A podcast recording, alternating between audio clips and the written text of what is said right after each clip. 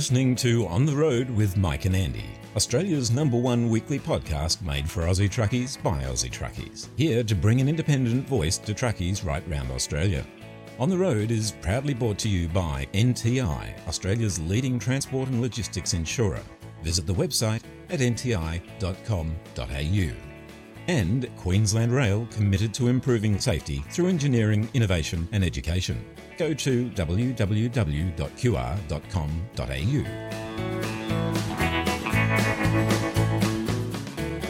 G'day, it's episode 106 of On the Road, and it's great to have you along for the ride. With the podcast now entering its third year, we've decided to take you back to the very early days of the show with an interview and some taking it to the streets grabs that are as topical now as they were back in the time when they were recorded. We chat with Aussie alternate folk blues country artist Riley Catherall, and in addition to playing one of his great songs for you, we lead out of the show later with a great track from Catherine Britt and Lachlan Bryan, otherwise known as The Pleasures. As always, we've got our Something to Talk About segment and all the latest from the On the Road newsroom. There's a bit of something old, a bit of something new, and a bit of something blues. So, let's get this show on the road! Yes, get over there!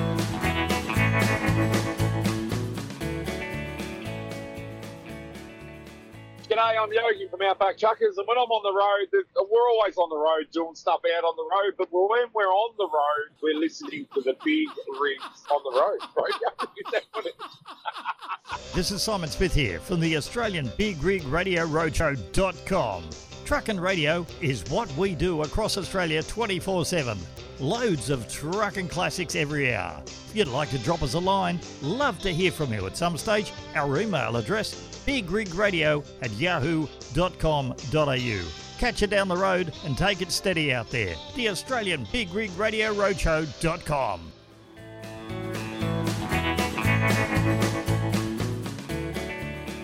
Comcare, the Australian Government's National Work Health and Safety and Workers' Compensation Authority, some time ago developed their research plan towards 2022 to research and address the emerging challenges to workplaces and the health and well-being of workers.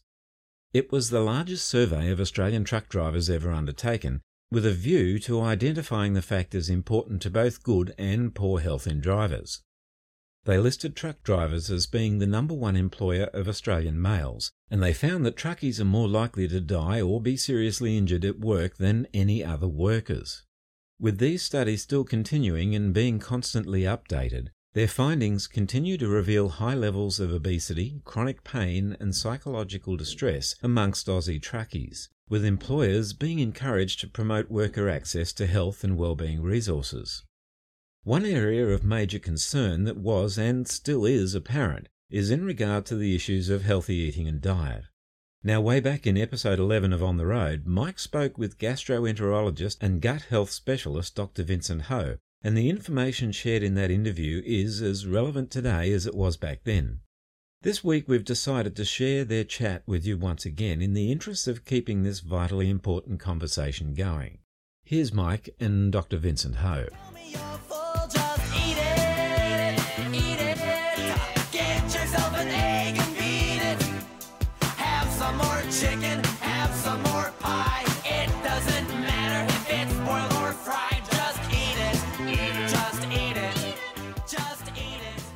Dr. Vincent Ho is a consultant gastroenterologist. That means he's a gut doctor.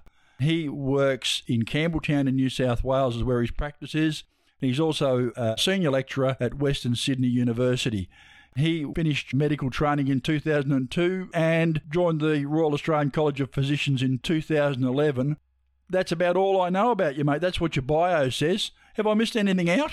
Hi, Mike. Thank you for inviting me on your show. It's a delight to be here, and I'm really pleased to be able to speak to yourself and to your listeners. And I guess I have a few points that I'd really want to raise with your audience because I know that with professional truck drivers, because of the lifestyle and because of the job demands, we know that you're on the road for many, many hours at a time. And one of the issues that I see a lot of with professional truck drivers is constipation. Yep. A really big problem because, as you can imagine, if you're on the road a lot and you're driving, you may not have all that many opportunities to really stop and go. Well, mate, you've said before, I've heard you say it a couple of times, we'll talk to our friends and our partners about the most intimate details, but no one wants to talk about the poo, mate, do they? Absolutely. you know, there's a stigma when it comes to talking about poo. As you say, you know, we talk about everything, the most intimate details with our good friends, our partners. But when it comes to discussing poos, you know, you can have couples that are married for 50 years and they won't talk to one another about poo. Like, it's amazing. But yet, it's something that's so universal. We should be talking about it. Well, everyone does it, so. exactly. I've got to tell you, mate, one of the most satisfying things in my life is when I can sit down and have a good bowel motion. I don't need to tell you, the consistency, the form, everything is just great, and it's a very, very satisfying thing, isn't it? 100%. You're right. I mean, it is one of the pleasures of life to actually have a good bowel motion. I mean, it really is up there, isn't it? It is. So they call you the gut doctor. You've got that web page, gutdoctor.com, and there's a, a, little video on there which I watched. You so kindly agreed to chat with me. I thought I better go and do a little bit of research. And you went on that journey of how the food is digested and tuning it and down through the esophagus into the stomach and through the bowel and the colon and ultimately out the rectum there and what happens. It's a pretty informative little short video. I was quite impressed with that. Oh, thank you, Mike. Uh, certainly on Gut Doctor, we can see lots of informative articles and, as you mentioned, videos that really talk about interesting processes like that. So, the process of converting food into poo is actually quite a complicated process, but a really interesting one. I mean, when we eat food, we know that after a certain amount of time, it's going to come out as poo. But the process in which that happens is so interesting. There, I mean, there are so many organs at work. There are enzymes. There's lots of churning and moving around there's processing, there's bacteria in the mix. There's a whole lot of things that's involved. But what's amazing about it is that it seems to be an almost seamless automatic process. You eat something, and after a while, if you're very lucky, it will get a nice bowel motion. Sometimes, though, it's not always possible to get very nice, easy bowel motions. And that's something that I definitely want to talk about. Yep. We know that with a lot of people, it's not always the case that you get a very nice, smooth bowel motion. We use this particular way to describe poo, and it's called the Bristol stool chart, Mike. Yeah. It was developed by some researchers from Bristol in the United Kingdom. And what they did was they worked out that poo can be divided on its form into seven different levels. So you've got one level where you can get poo that is really nice and easily formed. If you think about it, a bit like a sausage. So that's the ultimate kind of form that you'd like to have. And that's usually around a three or a four, you know. Type three is like a sausage, got some cracks, and a type four is like a perfect sausage. Hmm. On the other hand, at the extremes, you've got a type one, which is like really hard nuts, Yep. and type seven, watery, like entirely liquid. Yeah. So we can describe poo now. You can say to your friends, hey, you know, I've got a Bristol stool chart type four. Pass that out. Beautiful. The type one there, which is the separate hard lumps, that's like sheep droppings, isn't it? Exactly right, Mike. Like sheep droppings or nuts Mm. often can be really hard to pass as well. Mm. So that's a type one for you. Normal for sheep, not for humans. That's it. And number seven is completely the other end, was no solid pieces at all. So that's normal for seagulls, I think, isn't it? Yeah, it is actually, Mm. but not for humans. So we know with humans, not type one or type seven. You want to be in the middle. That's right. Number four. Mm, ideally, number four. Number three is not bad either. Mm. So, but yeah, if you can go for a number four, like a sausage, smooth and soft, that's perfect. So the question that I've really got for you now, Vincent, then is how do we shoot for number four? Yeah, well, that's a really good one. I've got to say though, so talked before about professional truck drivers and basically the fact that they can be really prone to constipation. It's something that happens a lot because often it's behavioral. You know, you don't have an opportunity to basically have a stop and go. So often it's behavioral. But what we know though is that there are a few things that you can do to actually get good regular bowel motions. And one of them is making sure that you're adequately hydrated you know, you don't want to end up dehydrated because if you're dehydrated, you're going to get hard stools and you might head towards sort of number one on the Bristol stool scale. Hmm. But definitely plenty of fluids, make sure you're hydrated. Also, fiber. Like, this is one of the things I really love talking about because we know that for men, you should be having at least 30 grams of fiber a day. And for women, at least 25 grams of fiber a day. And we're talking about adults here. Yep. You should be having that much. But what people don't often realize is that that's actually a lot of fiber. Like it's a lot of fiber. And I'll give you some examples of fiber that's contained in different foods because you'll be quite surprised at just how much fiber is contained in different foods. We know, for example, that a very common supplement that people have for fiber is called Metamucil. Yep. Very, very common. It's got basically psyllium husk in there. And so we know that it contains fiber, and people often say to me, Yeah, you know what? I've actually got a good tablespoon of Metamucil or psyllium husk a day. Well, I'll point out to them, you know how much fiber is in that tablespoon? 2.2 grams. Wow. 2.2. Now, for an adult man, you need 30 grams. And I'll say to me, you know what? I get some of my fiber in bread. And I'll say to you, well, one slice of whole grain bread, do you know how much fiber's in there? 2.4 grams. Wow. So, you know, you can imagine you're going to have to eat a lot of bread to reach your 30 grams. You are. So, how do we get to 30 grams, Vincent? Well, that's a great one. Yeah. So, if we look at the different foods that contain fiber in it, we know that different foods, for example, pasta, will often contain a good amount of fiber. So, wholemeal pasta in particular, a cup of it has about 7.9 grams. Okay. What I mean by that is that if you had four cups of wholemeal pasta, you'd basically reach your requirements. Right. You could have a medium corn cob, and that will contain almost six grams, so 5.9 grams of fiber in it. Right. If you were to have brown rice, though, and people often say to me, Yep, I have plenty of rice. Well, I'll say, one cup of brown rice will contain only 2.7 grams of fiber. So rice is good, but you're going to have to eat a lot of it to reach your 30 grams. You know, if you think about it, you're going to have to consume 11 cups of brown rice to get to your 30 grams a day. Yeah, it's unbelievable. I honestly didn't know that it was like that. And I mean, I could just hear the nutritionist and saying, oh, look at all those carbs. but you don't have to get it all in carbs because you can get it through other things too. For example, I mentioned before about corn. You know, kidney beans are good. So if you had kidney beans, 100 grams of that, you'll get about six and a half grams of fiber. But if you eat a carrot, particularly with the skin on it, a cup of that will actually get you a good amount of fiber, about almost seven grams, basically 6.9 grams of fiber. So there are a few different things you can have, vegetables and fruits that can get you there, but certainly carbs are a good source. And I mentioned before about pasta, quite a lot of fibers contained in wholemeal pasta. Mm. One thing that I certainly recommend is make sure that you have your adequate daily intake of fiber in addition to fluids that I've recommended before. Yeah. So plenty of fiber, plenty of fluids, and we're shooting for number four.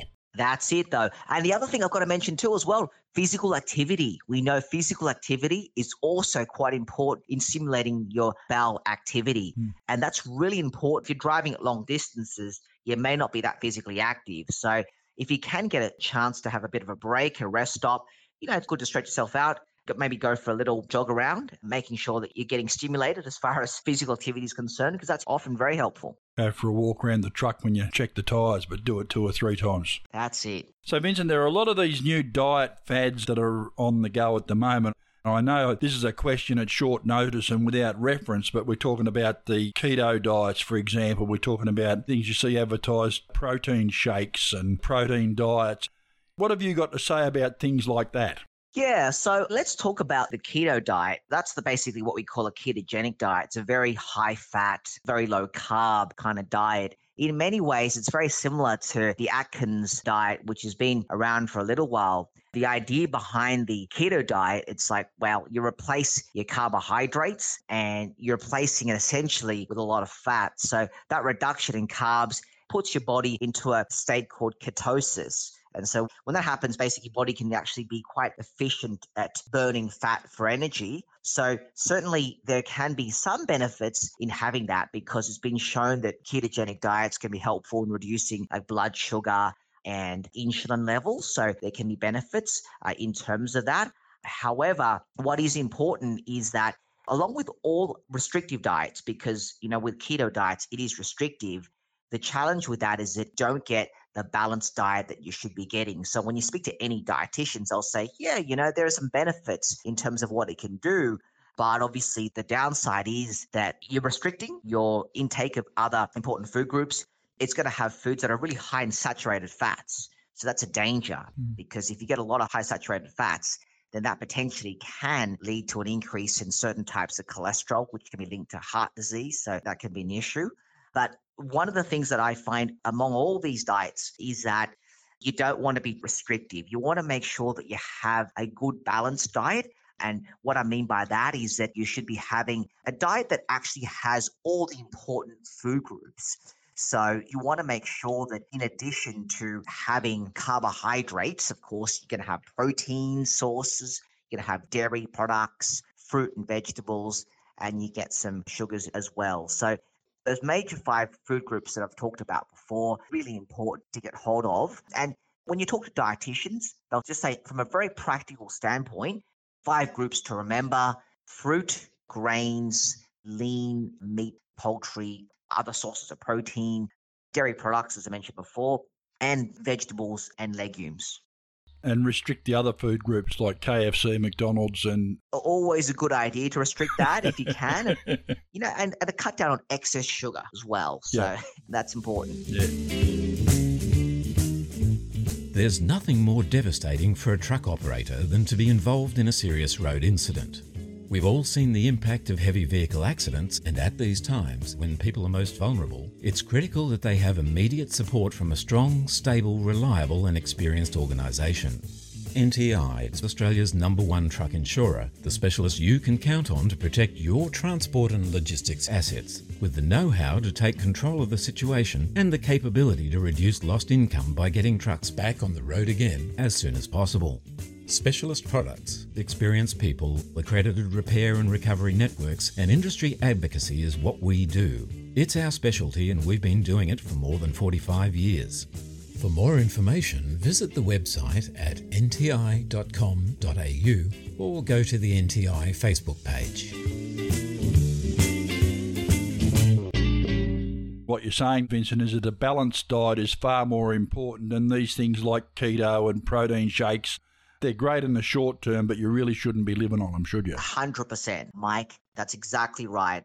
In the longer term, you want to make sure that you have a balanced diet. So, as I mentioned before, a variety of foods from each of those five food groups that I've mentioned because having that healthy diversity is a very good thing. And Mike, it's also good for your gut bacteria too. Mm. We know that if you've got a diverse diet, it also means that you tend to get a diverse set of microbes in your gut.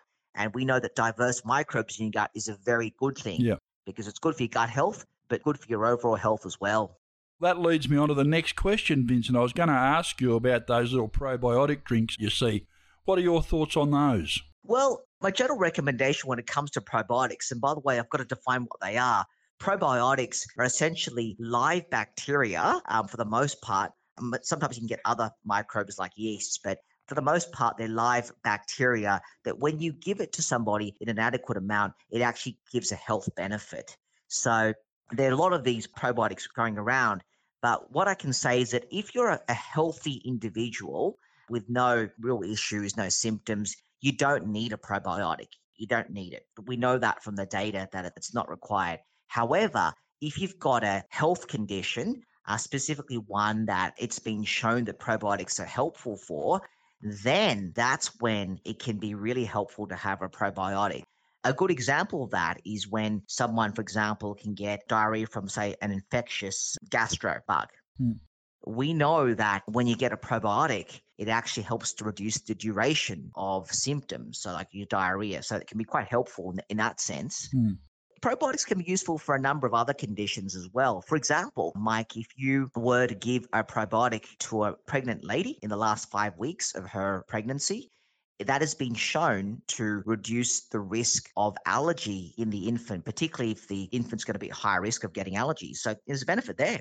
Yeah, wow. Yeah. There's so much to learn about and so much that's unknown. And I know that you spend your whole career looking at these sort of things. I note that you've written a lot I think 38 or 39 articles on all sorts of things, and there people have viewed them more than 5 million times. That's a lot, mate. You're social media viral, mate. well, Mike, look, I've got to say, and for your listeners out there, if they can check out Gut Doctor, yeah. it's a good source of information because as you say, there's about 39 articles on there. Mm. Covers a whole range of topics from what's containing your poo. Yep. They'll find that really interesting. How does food turn into poo? They can learn about even now with the whole coronavirus and how that affects the gut. So there's so many interesting topics that they can learn about by going onto that website. And we've also got some social media as well, as you mentioned, things like Twitter, Instagram, Facebook, and hmm. that may be a good way for some of your listeners to find out some information because when we send out some info via social media, often it's in like bite-sized form so they can quickly just process it all. There'll be some key messages that we put in there. Doesn't take very long to read.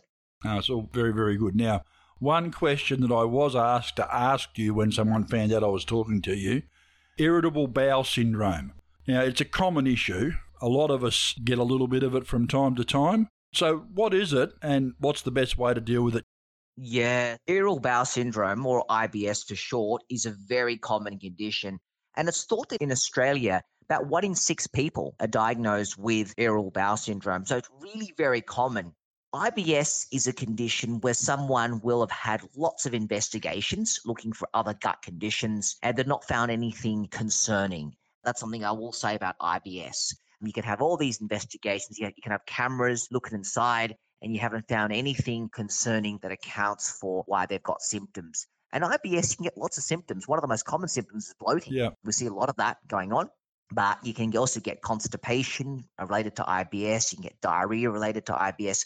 What's thought to cause it is an increased sensitivity in a lot of people with IBS. So there's an increased sensitivity in their guts to different stimuli. It could be foods, for example, they eat. It could be stress. So when you get something like that, some sort of stimulus, stress, certain types of foods can generate symptoms. And so one of the best ways to treat IBS is to try to avoid some of those trigger factors. It might mean that, you know, you reduce your stress levels, focus on meditation or yoga.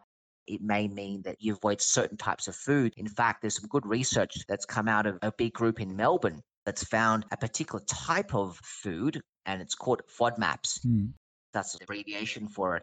They are linked to IBS symptoms. And so by avoiding FODMAPs or going to a low FODMAPs diet, it's actually very helpful in improving IBS symptoms. Well, that's all great information, Vincent. Thanks very much for that.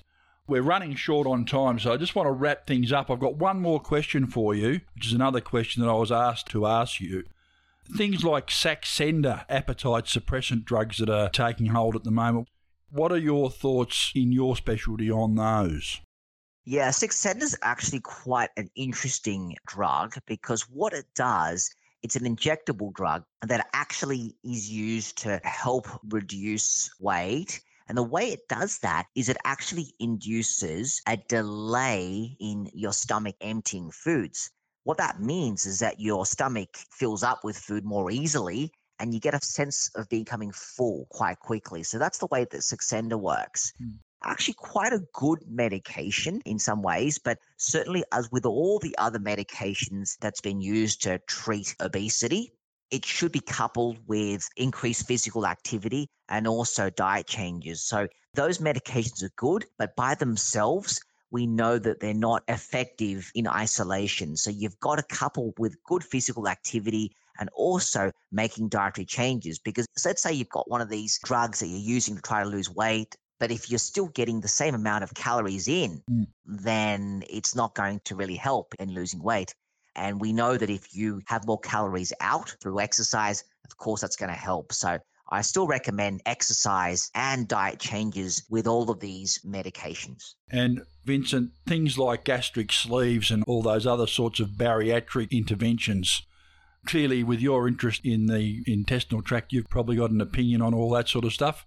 Yeah, well, we know that a gastric sleeve surgery can be very effective for weight loss. And in fact, it's probably the most common weight loss operation in the world. It does lead to quite rapid and quite significant weight loss. And it does that through its changes on some gut hormones. So it's able to do that through modification of gut hormones. And obviously, it means that when you remove a good chunk of the stomach, then of course that means that that's going to restrict the amount of food or your intake in. So it's a very good operation. But I will say that as with all surgeries, there are going to be risks. Mm. It should always be coupled with some kind of plan to obviously change your diet and exercise. And what we've often found is that you can have successful surgery and then years down the track, you can get all that weight piling back up again because when it comes to gastric sleeve surgery, yeah, it might be really good at reducing your amount, your intake, particularly solids. But if you drink, for example, liquids that are full of calories, Hmm. then guess what? You know, your weight's just going to pile it back on again. It's painfully obvious, I think, isn't it? Yeah. And the other thing that I haven't mentioned is you've got a new book out about the Healthy Baby Gut Guide. Yeah. So for anybody that's a new parent out there or who has a particular interest in the healthy gut of babies or young children, and if they've got an interest in preventing allergies, because we know that gut health is linked now to allergy development, then yeah, they can check out the book, The Healthy Baby Gut Guide. It's found in all bookstores. You can get that online too. I'd encourage the listeners to have a look at your work at thegutdoctor.com. Your practice is in Campbelltown in New South Wales. People need a referral to come and see you from their GP, don't they? They do. And so I'm happy to see people. But as you pointed out before, a really good first port of call would be to check out all the information on gutdoctor.com. So spelled G U T D R.com. Vincent, thanks very much for joining me on the road. It's an absolute pleasure, Mike, and thank you very much for inviting me on your show.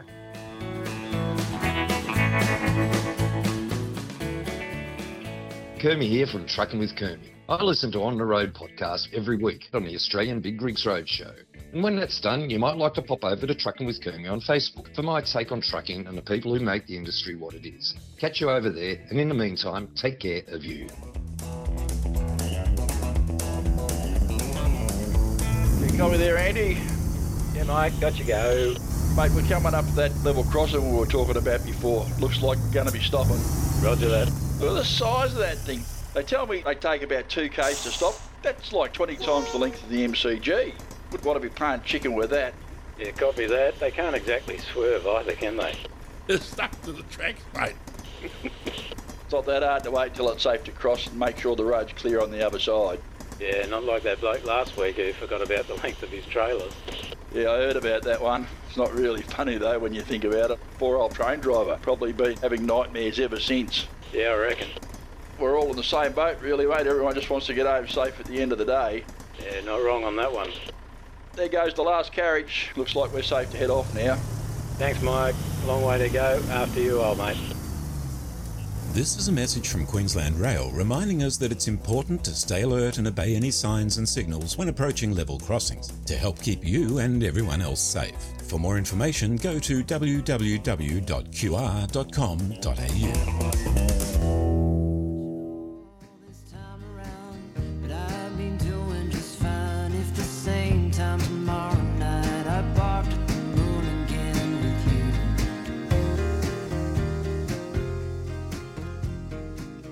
songs of this week's guest Aussie music artist have been labelled as beautifully constructed and immaculately delivered.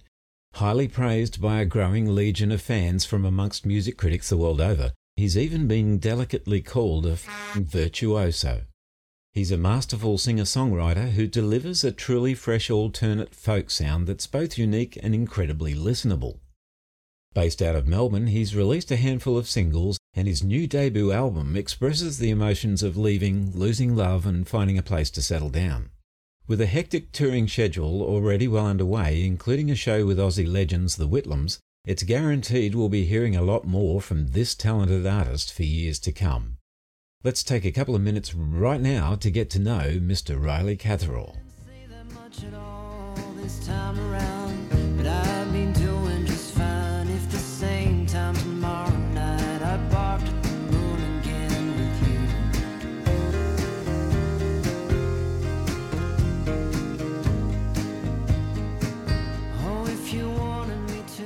Top of the morning to you, Riley. Thanks for joining us on the road. No worries, mate. Thanks for having me. It's a pleasure. Been looking forward to it. Congratulations on your When I Go album. There's some wonderful songs you've given us there. In regard to the new single Bark at the Moon, you quoted as saying the song was a real exercise in not trying to overwrite new material. What exactly did you mean by that? Well, I think that, you know, being a musician, you really have to have quite a few different hats to put on in your day. So Sure. I think putting that record out, it was a lot of the business side of things and promoting and booking the tour and making sure that it was being distributed correctly. Yep. And yeah, I feel as though I'd been doing that for quite a long time, that I hadn't been writing many songs. So when it got time to sort of going in, into a new direction, I, I was writing a few things that I wasn't completely sold on. And I was like, oh, God, can I write songs anymore? Your own worst critic, yeah? Yeah, so I don't know. This new single was the first moment in probably 12, 18 months where I was like, oh, yeah, I remember how this goes. And it was exciting again. Yeah. Yeah, it was very important, I think, in that regard. Well, you went on to say lots of unfinished songs were abandoned and wondering whether I'd be able to write another good song. I don't think you're Robinson Crusoe on that one. There's been plenty before you. But do you find that sometimes you start out on a song, you kind of lose interest, tuck it away, only to bring it out again another day and dust it off and actually make something special from it? Totally. I have come up with a few different rules for that. Hmm. You know, like sometimes you place a lot of precedent on the song that you're writing because, you know, you, you're comparing it to another song that you've written that you really, really like. Yep. And sometimes you still need to just finish that song. It might not be the best song. You might not have to play it ever again, but it's also writing songs is like a muscle. You know, you need to practice starting writing. Yeah. You also need to practice finishing songs. So it's all part of the process, and you really need to sort of be adept at all different sort of areas of actual songwriting. Fair enough. Now, Bark at the Moon, can you share the story behind it, Matt? Absolutely. Yeah, as I said, it was a really quick one, and I think it was reminiscent of there's a certain area out in the Dandenong Ranges that I used to frequent when I first moved to Melbourne because it reminded me so much of where I grew up up in the Snowy Mountains. Right. I don't know. It's just, I guess it's a, a song that I wrote about that fast, exciting sort of first love that you sort of experience when you're 18 years old. You got your P plates, Yeah. spend all night driving around doing whatever 18 year olds do. So, Uh, Yeah, yeah. but yeah, I think it was reminiscent of just enjoying things as they happen and not necessarily looking back and needing to go back in time, but just appreciating those fun things while they last. Yeah. And watching the sun come up and all that. That's right. Yeah. You've got a busy touring schedule coming up, Riley, playing up and down the East Coast, including a show with the Whitlams. That'll be a great show. That's at Goulburn, isn't it? Yeah, it's really funny. You know, I grew up sort of near Yass, about an hour away from Goulburn. Yep. So I used to frequent Goulburn Fridays, Saturday nights to, you know, do the pub gigs, finishing at one o'clock, playing to rowdy, drunken Goulburnites. Yeah. Yeah, nice to go back and play at a nice theatre and play some of my own music for sure. yeah. So where's the rest of the tour taking you to? It's a bit of a East Coast thing, you know, sort of starting up the Northern Rivers and just over the border into Queensland and then sort of making our way down through the North Coast and Sydney and Canberra and then eventually doing a couple of shows in Victoria and Melbourne to finish things off. Right. It's a good run. You'll be ready for a rest by the end of that. Well, I think it's, you know, just sort of making up for lost time, not being able to do it for quite a while. And, Sure. You know, it's not doing as many shows as I would like, but I think it's about just getting back on the horse and getting out there and just starting to play again. Exercising that touring muscle. That's it. That's it. Now, there's a lot more to your story than we can touch on in a few brief minutes here today, but where can our listeners go online to find out all about you and your music and check out where they can go and see you performing live? just on my website, rileycatherall.com. It sort of shoots you in all directions to the Facebook, the Instagram, and the YouTube, and all of that sort of thing. Right. All the tour dates and all the merch and everything's on there. Yeah. Cool. As I was telling you earlier, we jumped the gun a couple of weeks ago and played your new single, and we had some great response to it from our listeners.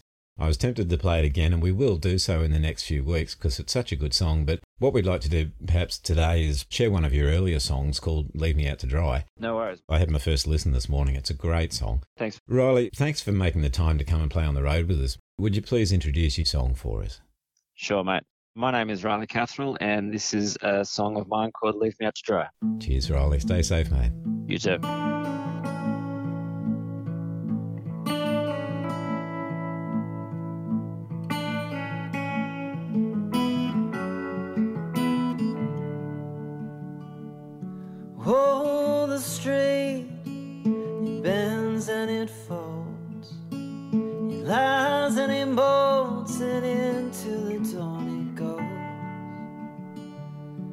If you're asleep, please excuse my faults. In the petrichor of a sour night on Sydney Road. And all that we can fight is all that we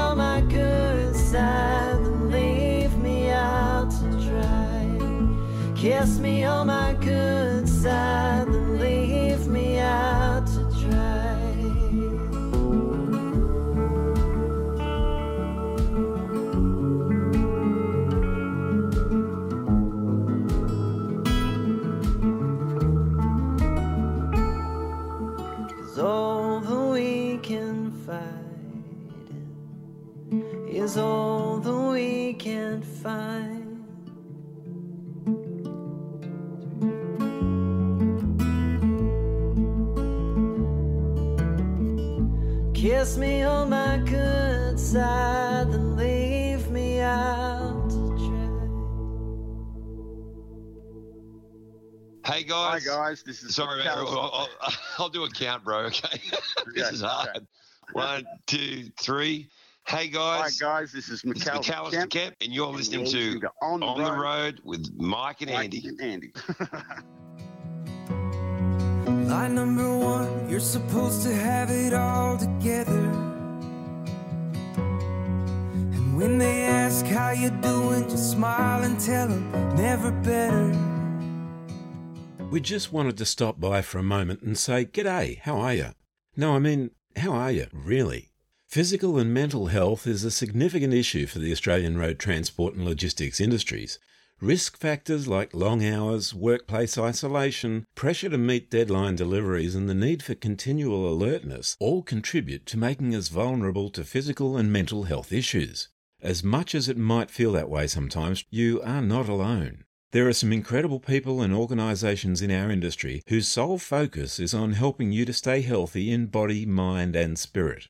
All these numbers and addresses are listed on our website at ontheroadpodcast.com.au. Take care of yourselves. We really just want to see everyone get home safe and well. Oh. Oh,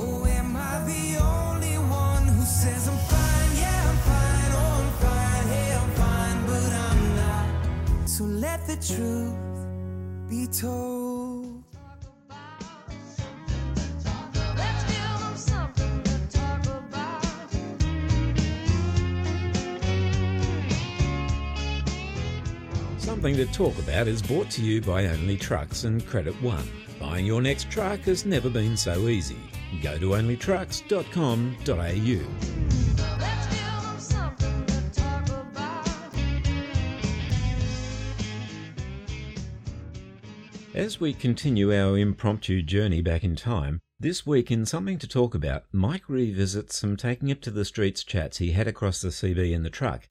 asking other drivers what they felt were the biggest issues they were facing in transport. Now, once again, this was from episode 11, and it highlights that it might be nearly two years since we recorded this piece, but clearly, not a lot has changed. That's just the way it is. Some things will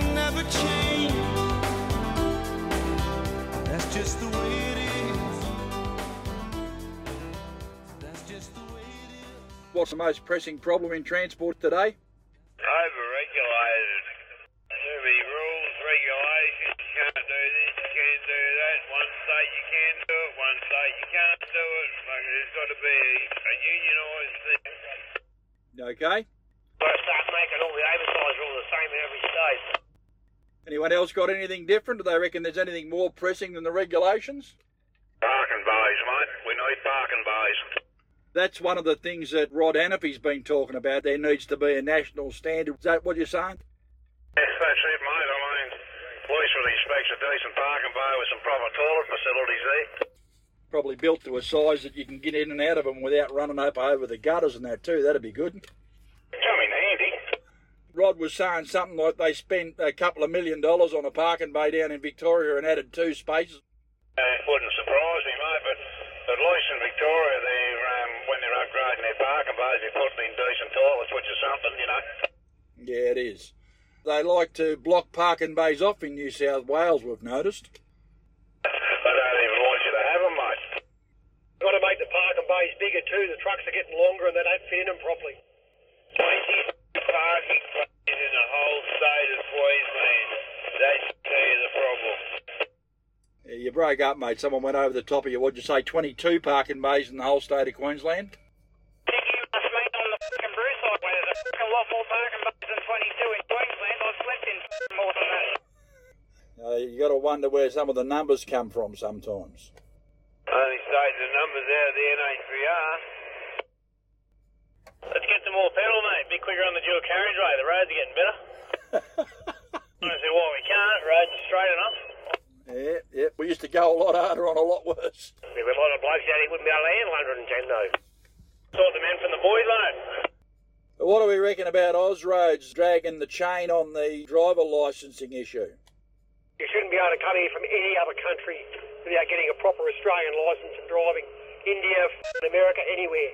Get a proper Australian licence before you're allowed to drive. End of story. That's what I said before, though, mate. You can't blame the bloody drivers. They're bloody hopeless. They can't go backwards. They can't bloody change gears. They can't do anything. But who's the people that give them the licence? What about them? Can't we blame them? Look at the blokes that are doing the training and the testing, you mean? That's what I'm saying. It's them bastards, but they walk around with their freaking nose in there thinking they're shit high. Christ, there'd have to be plenty of bloody retired truckies that know a shit more about it than them training them bastards on bloody computer. Well, when you train the truck driver these days, you ain't training them to drive. They're not being trained how to load the load, where the load sits, etc., etc. And they're not being taught anything about any of the other regulations that go along with it. They're not getting any training on logbooks or anything either. Oh, fellas, well, thanks for your input.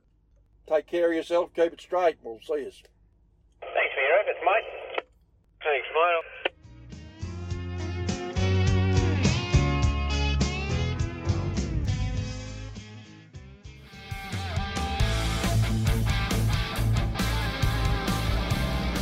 Copy there, Andy. Yeah, got to go. You got to love that big brekkie at the roadhouse. Oh, you're not wrong. It's a great feed. Hey, was that Davo's truck that came in spluttering and coughing like an old tractor?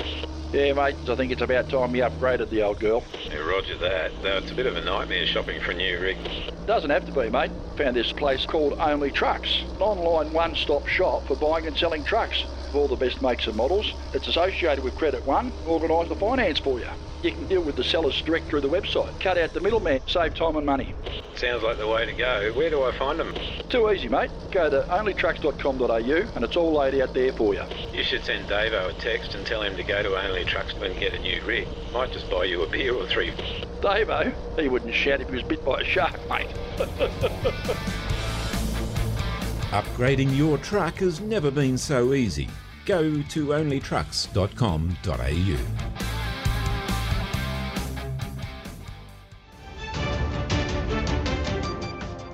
all the latest industry news, go to www.bigrigs.com.au. G'day, Mike. Long live the king, eh?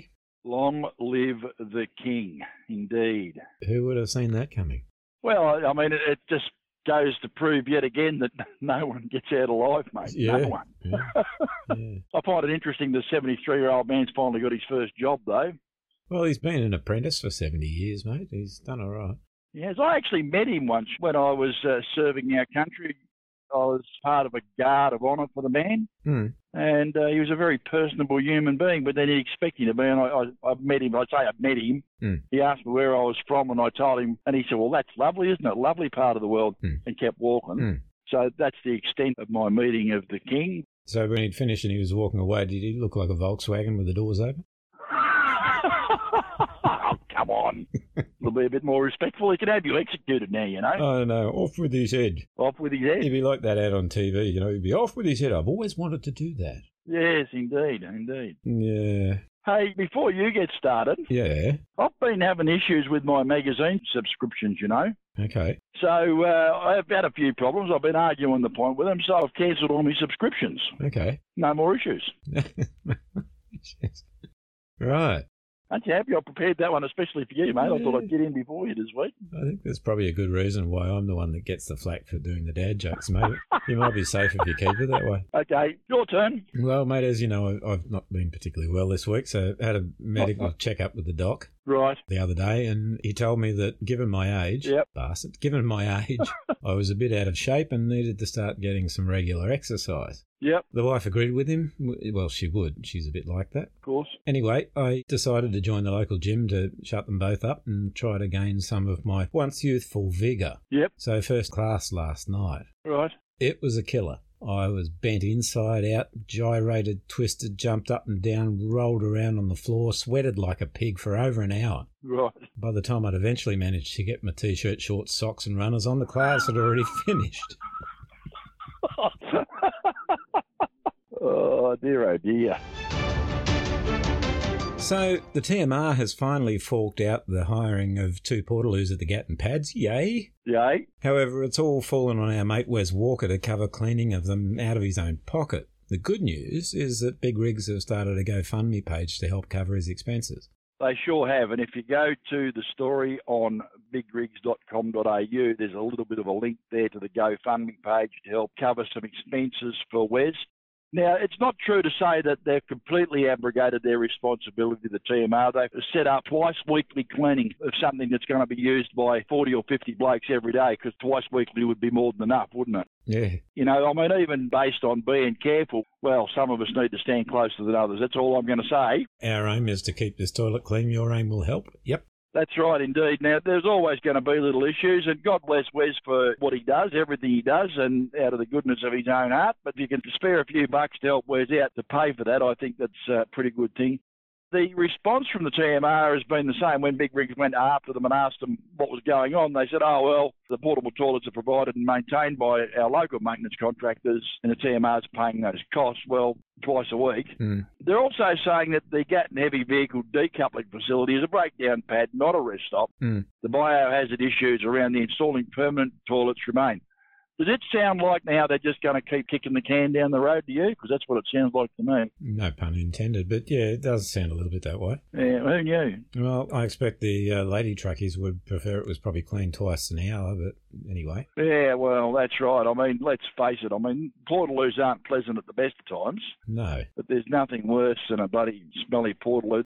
The disrespect that we're being shown with this issue should clearly illustrate to everyone the need for getting panels of drivers together, joining your association, Hmm. and having a bit of a say about what goes on. Yep.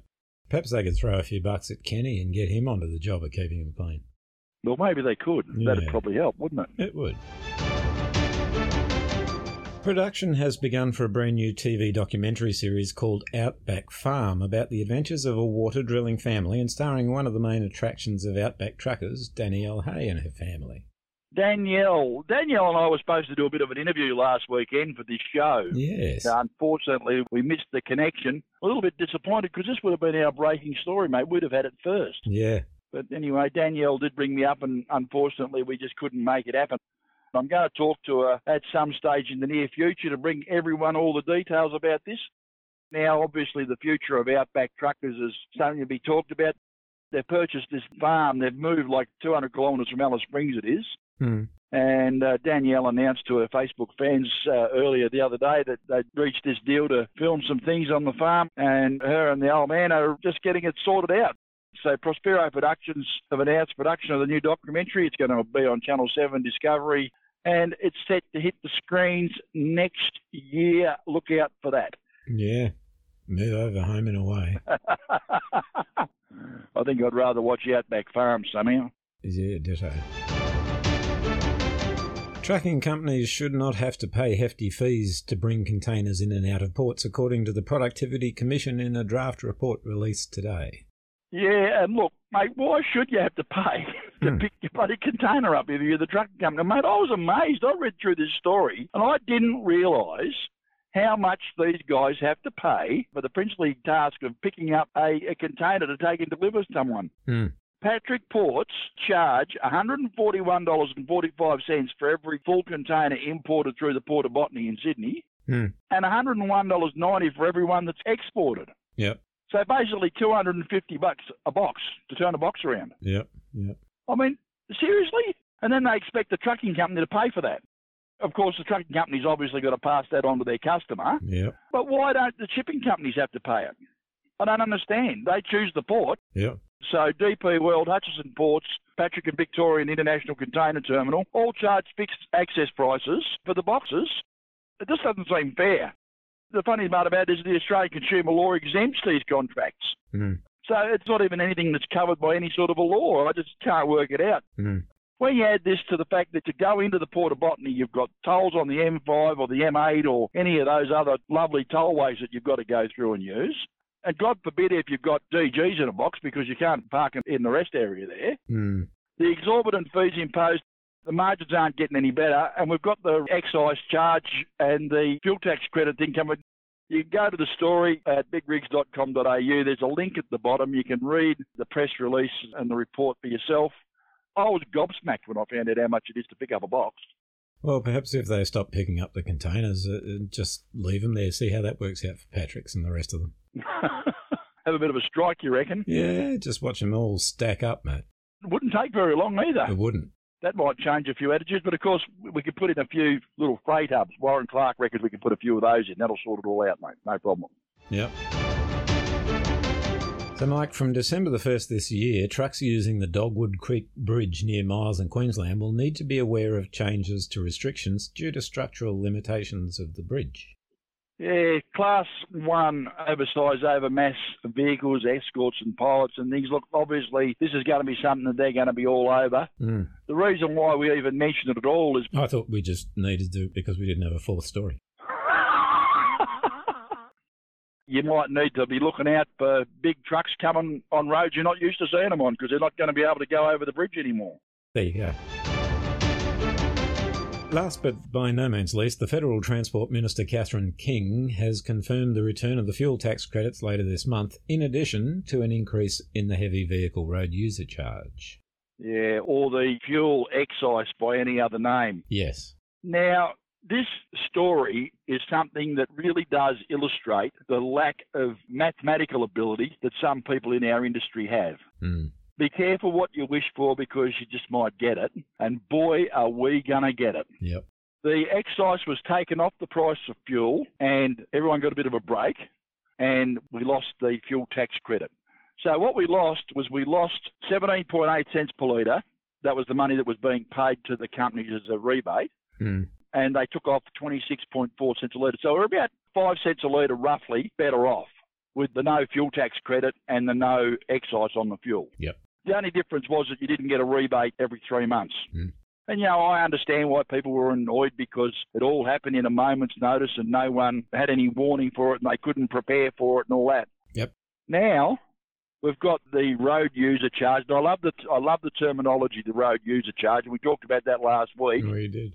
So now we've changed it a little bit. It's not the fuel excise anymore. We've had a change of terminology. Now it's a road user charge of uh, 27.2 cents a litre. So it's gone up by 0.8 of a cent. Almost a full cent it's gone up from what it was. Hmm. And the fuel tax credit's going to go from 17.8 cents a litre to 18.8 cents a litre. So it's up a little bit, and that's going to offset the impact for heavy vehicle users, apparently. I don't see how, because the difference is still the same. Hmm. You're not going to be any better off. In fact, you're going to be five cents a litre worse off now than you were before this all comes back. Now, wouldn't you know it, Nat Road are cheering this crap on.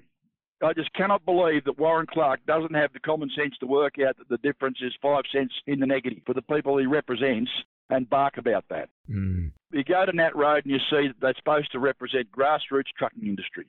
Nat Road are now cheering this on. I just cannot believe that a 3% rise is less than half the inflation rate, and that's good apparently.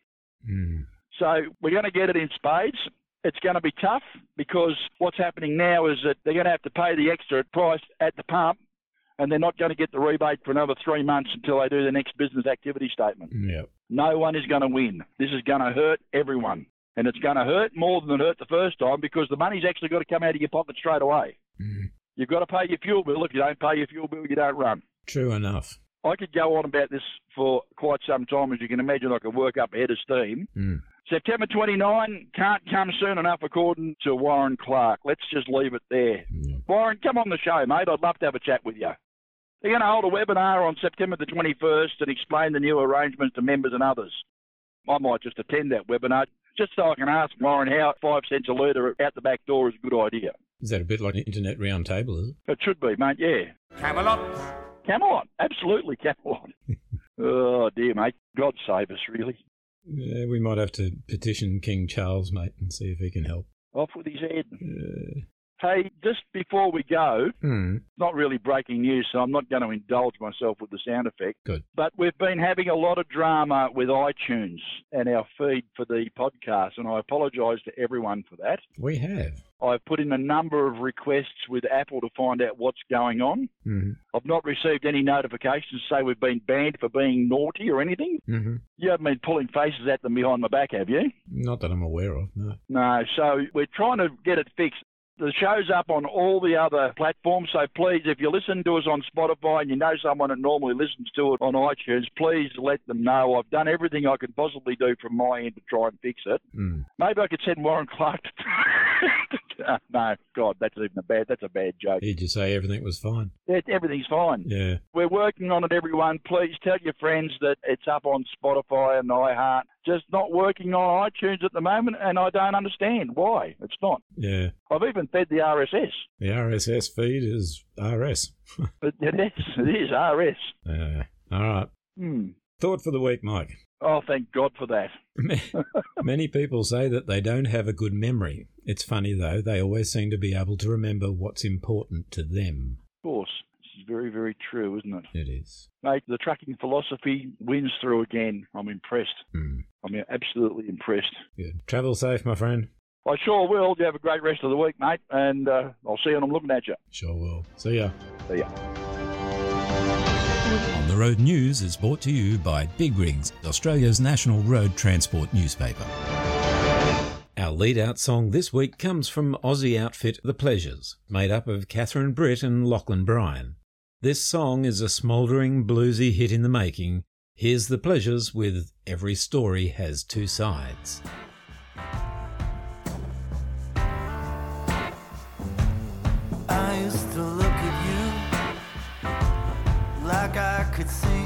You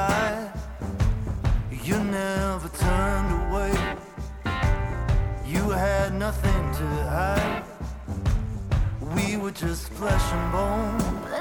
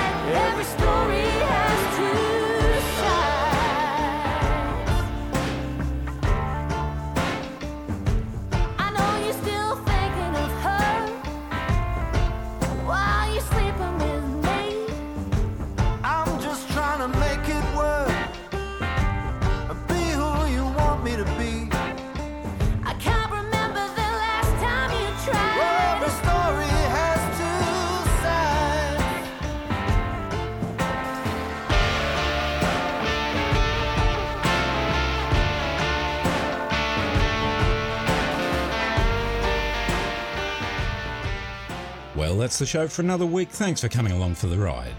On the Road is proudly brought to you by NTI, Australia's leading transport and logistics insurer. Visit the website at nti.com.au. And Queensland Rail committed to improving safety through engineering, innovation and education. For more information, go to www.qr.com.au. Be sure to join us again next week when Mike says, Does not play school. There's not a bear in there, righto? Eh? Our guest says, There is. There's a yogi boomer. and Andy says, He's a genius. Until then, play nice with each other and most of all, stay safe out there. Bye for now. Bye bye. The team here at On the Road believe in the right to free speech, and whilst we might not always be in agreement with the views of our guests and contributors, we support their right to hold and express those opinions.